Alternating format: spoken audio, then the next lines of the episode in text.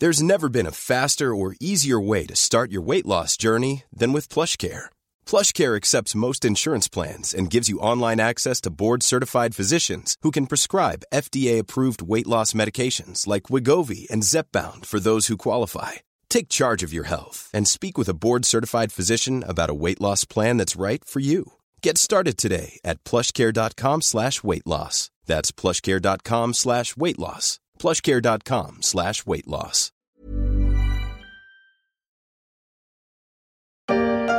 Le département du Gers est une nouvelle fois frappé par la grippe aviaire. Silence et ambiance de mort dans cet élevage industriel recouvert de chaux.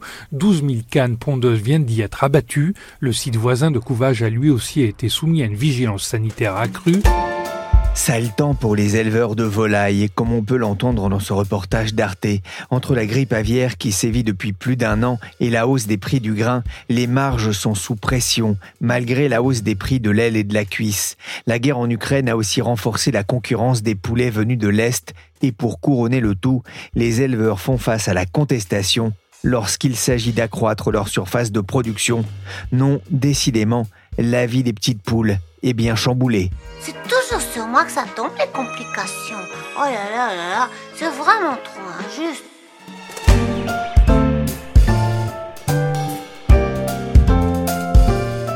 Je suis Pierrick Fay, vous écoutez La Story, le podcast d'actualité des échos, un programme à découvrir sur toutes les plateformes de téléchargement et de streaming de podcasts. Abonnez-vous pour ne manquer aucun épisode. J'en profite aussi pour vous inviter à découvrir notre nouvelle série sur les grandes histoires de l'écho, consacrée actuellement à l'impact du changement climatique chez les Romains et les Mayas. Ils ont décidé de marcher manifester leur colère, leur opposition au projet de poulailler géant qui viendra s'installer dans leur village. Manifestation dans un petit village près de Dunkerque contre l'arrivée d'un élevage de 100 000 pondeuses. C'était en 2019. La même année, des manifestants disaient non aux gallinacés dans le Morbihan et depuis, on a vu des marches dans de nombreux villages, dans le Doubs, dans l'Oise ou en Ardèche.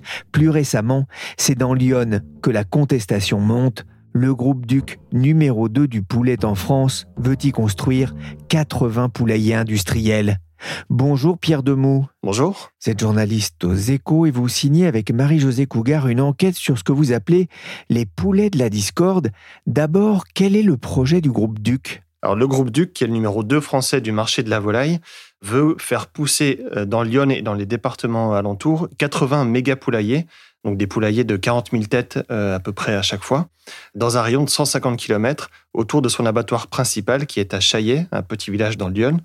Et c'est pour ça qu'il recrute des agriculteurs euh, dans, cette zone-là, euh, en leur vendant des, des, projets quasiment clés en main. C'est-à-dire qu'il leur propose tout un projet où il fournit à la fois les poussins, l'alimentation, le suivi euh, technique, vétérinaire, le transport euh, à la fin de l'élevage, en échange d'un prix de rachat garanti. Et donc, euh, le, projet de Duc, c'est de recruter suffisamment d'éleveurs, 80 éleveurs, qui seraient partants pour faire monter sur leurs propres exploitations des méga poulaillers. À 80 poulaillers de 40 000 poulets, ça en fait de la volaille. Pourquoi le groupe a-t-il choisi cette région d'ailleurs? Est-ce que c'est sa région d'origine C'est là-bas que le groupe est né en 1990, donc euh, dans le petit village de Chaillet. Et donc il essaye de regrouper son approvisionnement euh, dans un rayon assez limité pour limiter euh, les coûts de transport et puis pour recréer une filière locale puisque l'un des arguments de Duc, c'est aussi de dire que l'alimentation, les céréales qui serviront à l'alimentation des poulets, provient de cette région-là, qui était une région avec beaucoup de cultures céréalières. Avec l'idée de faire une sorte de, circuit court, hein, de la nourriture aux poulets jusqu'aux poulets qui iront ensuite dans les supermarchés. Comment le projet est-il accueilli par la population d'ailleurs? Le projet divise beaucoup dans les villages concernés, c'est-à-dire qu'il y a à la fois les partisans de ce projet-là qui voient un atout pour l'économie euh, locale. C'est un département, Lyon et les départements autour sont des départements très ruraux, donc euh, l'agroalimentaire pèse beaucoup en termes d'économie et aussi politiquement. Euh, donc il y a des relais en faveur de ce projet-là. Et puis de l'autre côté, il y a des associations d'élus et de riverains qui, eux, voient ça d'un mauvais œil pour différentes raisons c'est à la fois le côté euh, nuisance sonore, des nuisances olfactives, et puis les nuisances environnementales euh, avec l'impact sur l'eau, notamment la consommation d'eau par les poulets, et puis l'impact sur les rejets de ces exploitations en termes de concentration de nitrates. Il y a aussi les critiques traditionnelles, on va dire, concernant la, souffrance animale. Hein. Et il y a aussi cet aspect-là de la souffrance animale qui est pris en compte, puisque l'un des chiffres chocs avancés par les opposants à ces projets-là, c'est de dire que dans des méga poulaillers de 40 000 têtes, un poulet a l'équivalent d'une feuille à quatre une fois qu'il est adulte pour vivre. Donc forcément, derrière cet argument-là est utilisé pour dire que l'élevage industriel va induire de la souffrance animale et donc que la viande qui sera produite de cette façon ne respectera pas le, bien-être animal. Ouais. Il y a 42 000 signatures hein, qui ont été recueillies euh, par euh, une association qui a euh, lancé une pétition contre ce projet de méga poulailler. Que vous disent les, éleveurs que vous avez rencontrés, ceux qui sont notamment tentés par l'expérience? Les éleveurs ont, un peu du mal à comprendre les oppositions. Certains sont ouverts au dialogue, d'autres le sont moins. On ne peut pas trop généraliser non plus. Mais la plupart disent en tout cas que leur dossier respecte les normes, puisque leur dossier a été validé par les autorités, qui respectent les normes de production de, la filière avicole française et que même sur le côté des rejets de nitrates, qui est la grande crainte des associations euh, écologistes, d'avoir un, modèle qui ressemblerait à la Bretagne il y a quelques années, avec le fameux modèle des algues vertes. Et donc les opposants euh, demandent à avoir un, plan d'impact global plutôt que des, plans d'impact locaux à chaque fois, pour pouvoir mesurer vraiment ce que représenteront ces 80 méga poulaillers sur l'écosystème, le poids à la fois sur l'eau, sur euh, la pollution, sur les nitrates, etc. Et donc, les agriculteurs, eux, mettent en avant le fait que ces dossiers-là sont validés par les autorités, notamment par la Chambre d'agriculture, qui, elle, dit que la situation est complètement différente par rapport à la Bretagne, qu'on est sur des départements qui sont beaucoup moins concentrés en élevage, et donc les épandages des fientes de poulets n'auront pas du tout le même euh, impact et que les taux de concentration n'induiront pas un risque de type euh, algue verte. Des tonnes de terre retirées par des tractopelles. Dans ce champ de Lyon, les travaux ne font que commencer, mais ils cristallisent déjà de nombreuses polémiques.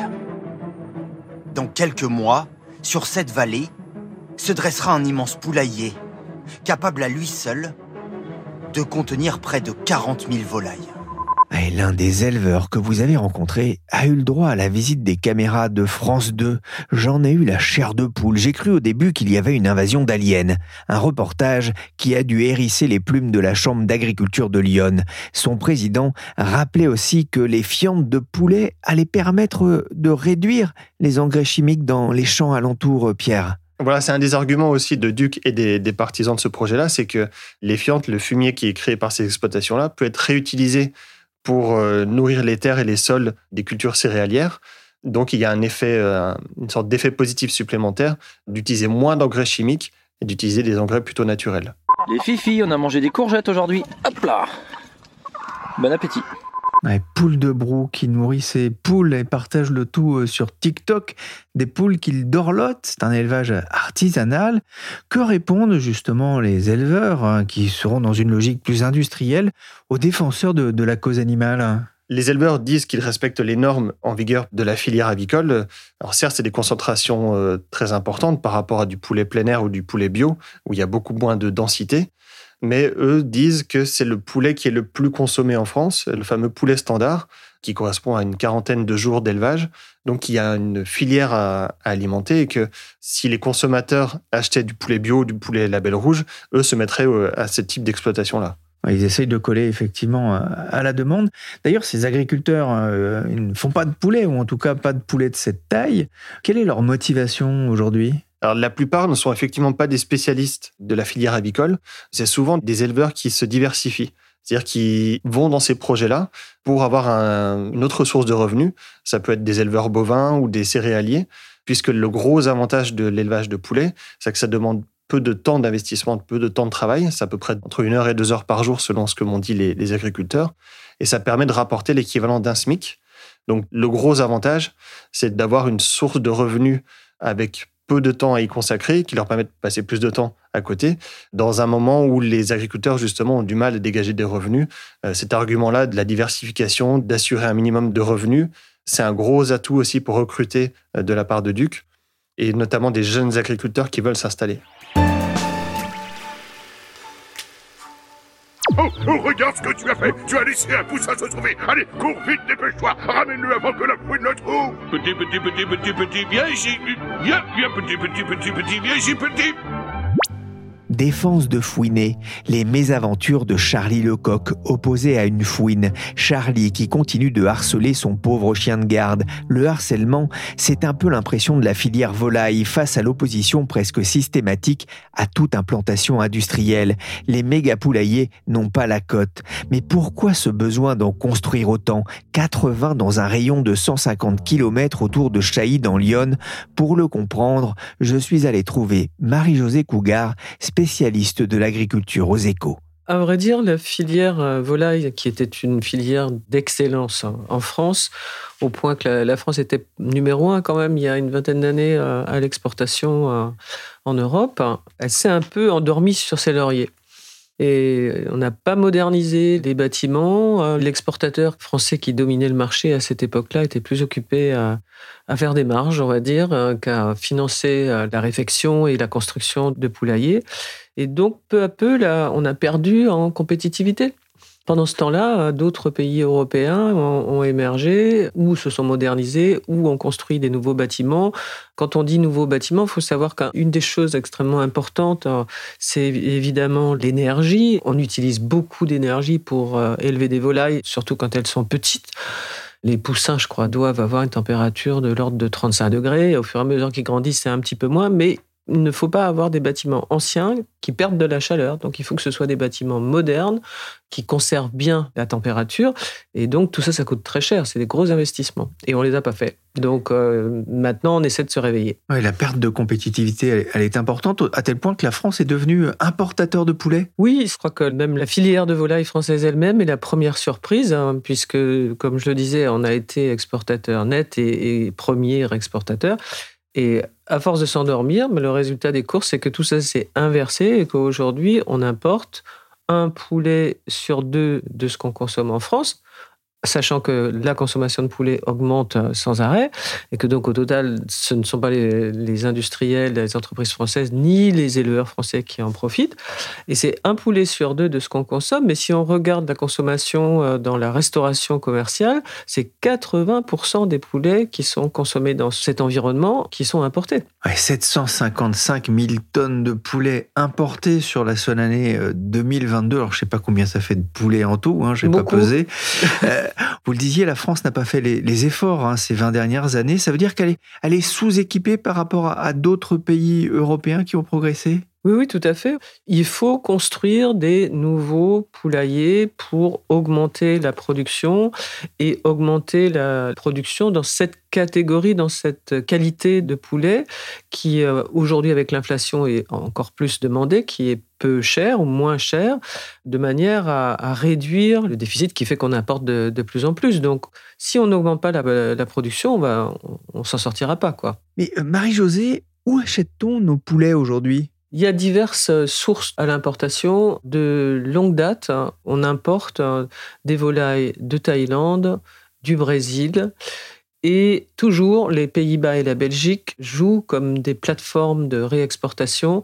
Donc, il nous en arrive beaucoup, et probablement en premier lieu des Pays-Bas, si je ne me trompe pas, parce que les Pays-Bas eux-mêmes importent euh, éventuellement de Thaïlande ou de Brésil, et moyennant euh, un petit maquillage ou deux, euh, ça repart à l'intérieur de l'Europe comme du poulet européen. Donc, on va dire que ça reste européen. Parallèlement, la Pologne, qui est un grand pays de l'Union européenne et qui est en train de devenir une puissance agricole assez formidable, est devenu le premier producteur de volailles et le premier exportateur. Donc effectivement, on importe aussi de, Pologne, mais ce n'est pas la première provenance. Premier producteur et exportateur de volailles en Europe, la Pologne a abattu l'année dernière plus d'un milliard de poulets, un chiffre multiplié par 10 au cours de la dernière décennie. La Pologne éleveur de poulets avec de grands poulaillers industriels qui ont fleuri ces dernières années. L'opposition y est-elle aussi vive qu'en France? Oui, ce sont des pays euh, qui n'avaient pas une tradition de protection de l'environnement, probablement pas du tout la tradition de normes, d'accumulation de, normes qui est la nôtre.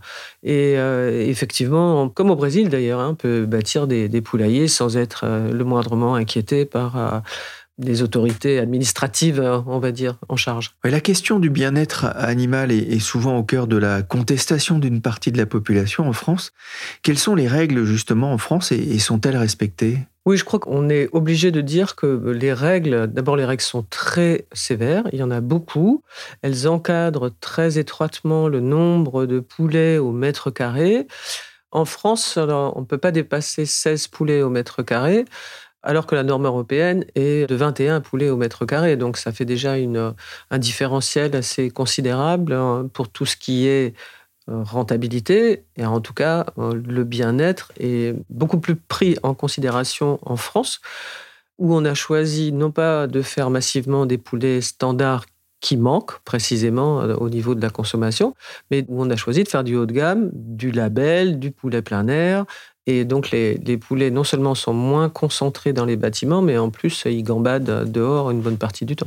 Pour les élevages bio, hein, c'est 4 poulets au mètre carré, hein, c'est dire s'ils ont de l'espace. Ils s'ennuient, ils s'ennuient. Alors, c'est vrai que la Thaïlande, le Brésil, ça fait loin hein, pour des volatiles qui volent assez mal, même s'ils soient capables de voler un petit peu. On voit que la Pologne a construit en quelques années aussi une filière euh, conquérante à l'export. En France, on sent qu'il y a une forme d'inertie je ne sais pas si on peut parler d'inertie. Il y a eu des tentatives et même un engagement du premier groupe français euh, qui s'appelle LDC, qui fait les volailles de louer. Il y a 4 ou 5 ans, LDC s'est fait fort quand il a racheté une partie de l'empire d'Où, qui était le, premier exportateur européen. Quand cet empire a éclaté, il a été racheté par appartement et LDC s'est porté acquéreur en s'engageant auprès des pouvoirs publics à réduire le déficit à l'importation.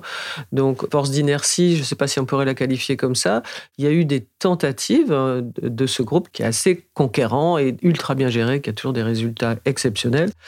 Pour l'instant, ça n'a pas marché. Mais c'est vrai qu'on a eu le problème de la grippe aviaire qui est venu euh, contrecarrer euh, ces plans aussi. Il a fallu euh, abattre une partie du cheptel pour cause de grippe. Il y a eu ça, et puis après, il y a eu la déclaration de guerre de Poutine à l'Ukraine. Donc ça a un peu brouillé les cartes. Mais néanmoins, depuis que les volailles de louer, le groupe LDC s'est engagé à réduire le déficit à l'importation, il a augmenté. Pierre Demou, les éleveurs que vous avez rencontrés vous ont parlé de leur difficulté à remettre la filière à niveau? Oui, et c'est aussi ce qui fait que ces dossiers-là cristallisent les tensions, c'est que du côté des éleveurs, le temps pour euh, pouvoir monter ce type de projet est déjà assez long d'origine du fait euh, des lenteurs de l'administration française. Et quand des oppositions viennent se mettre euh, dans, dans le dossier, ça rajoute encore du temps pour la construction. L'un des éleveurs me disait qu'il a mis quasiment cinq ans pour voir son poulailler sortir de terre, qu'il a lancé là il y a quelques mois. Pour lui, c'était dur. Et de la même façon, pour les opposants, eux se retrouvent, euh, ont l'impression de parler à un mur parfois euh, au niveau des pouvoirs publics, puisque ces dossiers-là sont quand même instruits malgré euh, leurs oppositions. Et les associations des différents villages concernés essayent de se regrouper pour pouvoir peser davantage. Il y a une première manifestation qui a eu lieu à Auxerre il y a un an, à la fois contre les projets de Duc pour les élevages et pour l'extension de l'abattoir, puisque l'abattoir, dans ce grand projet de Duc, verra son taux d'abattage euh, quasiment doublé et passera quasiment un million de poulets abattus par semaine. Marie-Josée, on voit l'exemple un bourguignon avec Duc, ça témoigne finalement des difficultés de, l'élevage français? Oui, là on met vraiment le doigt sur ce qui se passe parce que les consommateurs veulent pouvoir acheter des produits peu chers. Si on doit leur fournir des volailles peu chères, il faut construire des nouveaux bâtiments et faire ce que le consommateur, quand c'est pas dans son assiette, n'aime pas, faire des élevages dits industriels avec une concentration dans la limite des normes évidemment, mais avec plus de volailles. Tant qu'on ne fera pas ça, on n'en sortira pas. Et là, on voit très bien ce qui se passe. En France, dès qu'un secteur agricole, que ce soit la volaille ou un autre, entreprend de créer un nouveau bâtiment, il y a immédiatement une levée de bouclier, mais c'est presque effrayant. Quoi. Ça veut dire que l'agriculture, d'une certaine façon, est emprisonnée. Et donc, on est emprisonné dans nos contradictions si on veut des produits pas chers, mais on ne veut pas se donner les moyens d'abaisser le prix en augmentant la production. 450 poules, 110 coques, 150 poulets, c'est ça la skep, En 15 ans, la Pologne a quadruplé sa production quand la France réduisait la sienne de 20%. Pour les industriels de la filière, le contexte est compliqué en France avec euh, cette grippe aviaire qui sévit depuis des mois, mais aussi avec les conséquences de la guerre en Ukraine. Qu'est-ce que la guerre en Ukraine vient faire euh, dans l'histoire, Marie-Josée? Eh bien, ben, beaucoup de choses. Déjà, on a coutume de dire que le poulet, c'est de la céréale sur pâte. Donc 60% euh, du coût de production d'une volaille, d'un poulet par exemple, vient de l'achat des céréales. Et maintenant, je pense que tout le monde sait à quel point l'Ukraine joue un rôle déterminant dans les céréales et euh, comment la guerre a provoqué beaucoup de spéculation et une flambée extraordinaire du prix. Le blé a, été multiplié euh, presque par trois sur deux ans, quoi, deux en tout cas largement. Donc tout ça a enchéri le, coût de production. Il y avait aussi l'énergie dont, je parlais tout à l'heure. Et le, résultat des courses, c'est que le, prix des, volailles a été euh, considérablement euh, majoré. Autre conséquence de la guerre, l'Union européenne, dans le cadre de l'aide qu'elle a souhaité apporter à ce pays, a ouvert tout grand les, portes de, l'Europe à plusieurs euh, produits euh, ukrainiens, notamment les, volailles. Donc ces volailles ukrainiennes qu'on importait déjà, mais en, petite quantité et avec des droits de douane, tout à coup, elles sont arrivées massivement sur le territoire européen et sans droits de douane. Et le, résultat des courses, ça a été euh, bah, une concurrence très forte qu'au départ, peu de pays euh, ont contesté euh, parce que ça n'était pas euh, ressenti comme politiquement correct. C'était difficile de, de contester une aide, hein, ce qui était perçu comme une aide, hein, voulu comme une aide hein, à, l'Ukraine. Mais ce qu'il faut savoir, c'est qu'en fait, cette aide, elle ne profite pas à la population ukrainienne. Elle profite à un groupe qui contrôle 90% de l'exportation ukrainienne, qui s'appelle MHP et qui est tenu par un oligarque ukrainien dont la société est cotée à Londres et qui est basé, abrité à Chypre. Donc, euh, je ne rappelle pas le, caractère euh, protecteur euh, sur le plan fiscal de, Chypre. Mais voilà, le résultat, il est celui-là. Donc on se trouve dans une situation qui est quand même un peu bancale, qui est critiquable pour le moins, et on commence à entendre beaucoup de protestations beaucoup des pays qui sont frontaliers, dont la Pologne, mais aussi la Hongrie ou la Roumanie et la Bulgarie. Et là, les Français euh, commencent aussi timidement à dire euh, on demande un moratoire sur euh, les, exportations des volailles ukrainiennes parce qu'on n'est pas compétitif, on est déjà en difficulté à cause de la grippe aviaire.